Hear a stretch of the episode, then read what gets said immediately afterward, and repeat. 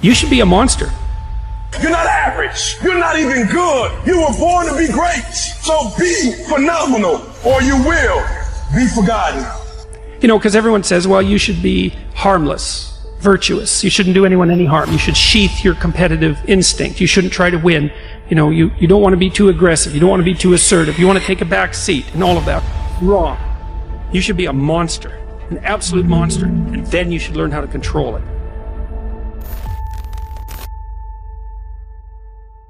Y'all gotta do me a favor. Stop being gazelle. A true hunter's goal is not the prize. A true hunter's goal is to hunt. That's what they live for.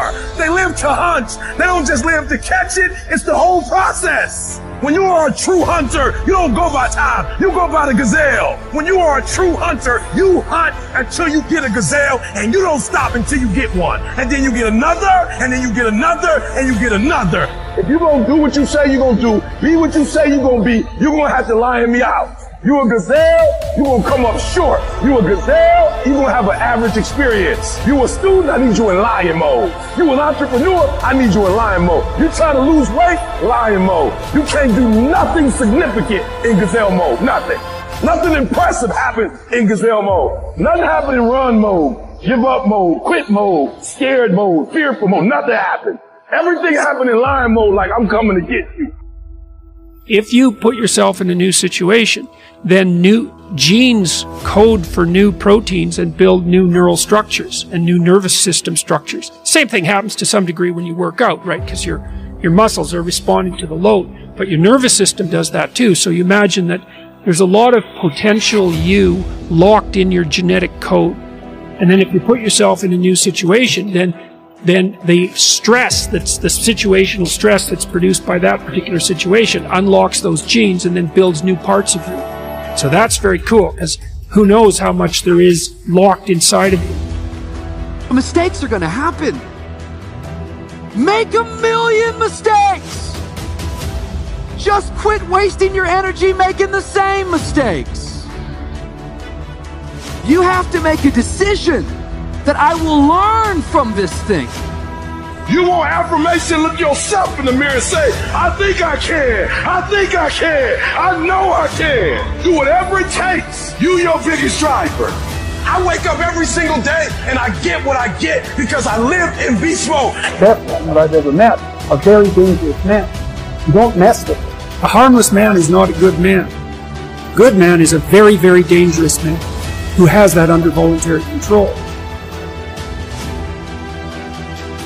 Women don't even like harmless men. They hate them. They like to claw them apart.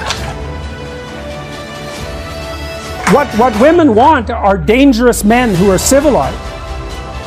And they want to help civilize them. That's Beauty and the Beast. You're harmless, you're not virtuous. You're just harmless. You're like a rabbit. Rabbit isn't virtuous.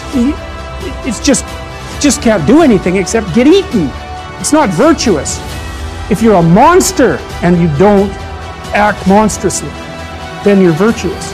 But you also have to be a monster. Well, you see this all the time. Like one of the central female stories, let's say, um, if the hero archetype is the central male story, there are variants of hero archetypes that are relevant to women, and one of them is Beauty and the Beast.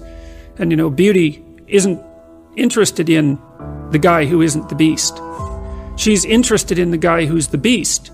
And that's exactly right. But he, she's interested in the guy who's the beast that can be civilized and disciplined. You know you're an eagle when you ran into a storm that you thought was going to kill you, and instead of it killing you, it lifted you higher than you've ever been lifted before. It's a sure sign you're an eagle. Can you hear me tonight? When the eagle spreads its wings, it's something to behold is something to behold. Nearly nine feet from tip to tip when it spreads its wings. It was built for high places. It was built to soar. I think you would say meters, about three meters. It, it was built to soar, to fly. It was built to withstand storms so that when the storm comes and other birds run for shelter, the eagle runs into the storm and uses the storm to lift it up so that it can fly above the storm. Question What kind of bird do you want to be? Eagle. No, no, say it with passion, what kind of bird do you want to be?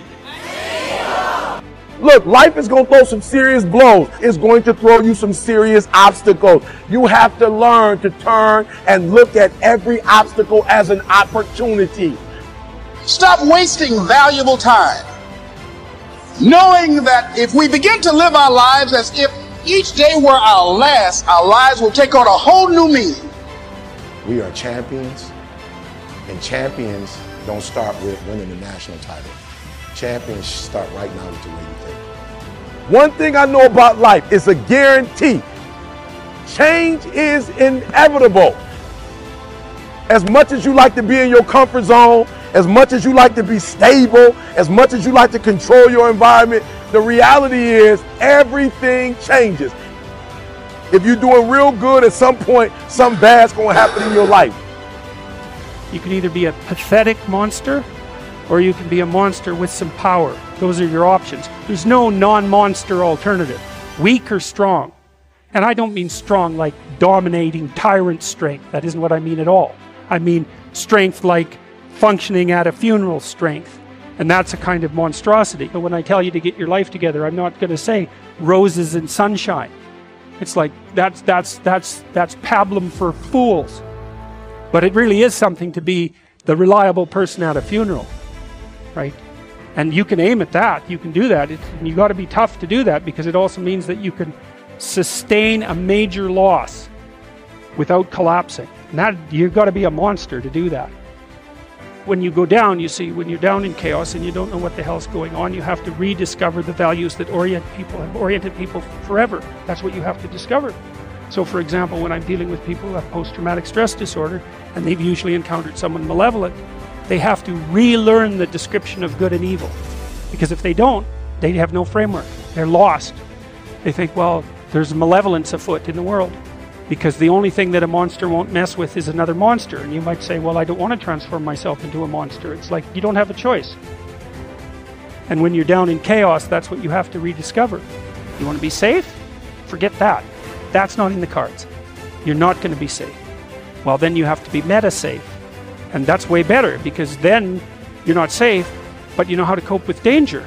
Well, fine. That solves the problem. And maybe it's even a better solution because if you're safe, then you just have to stay in your burrow. But if you can confront danger, then you could go wherever you want and you can have an adventure.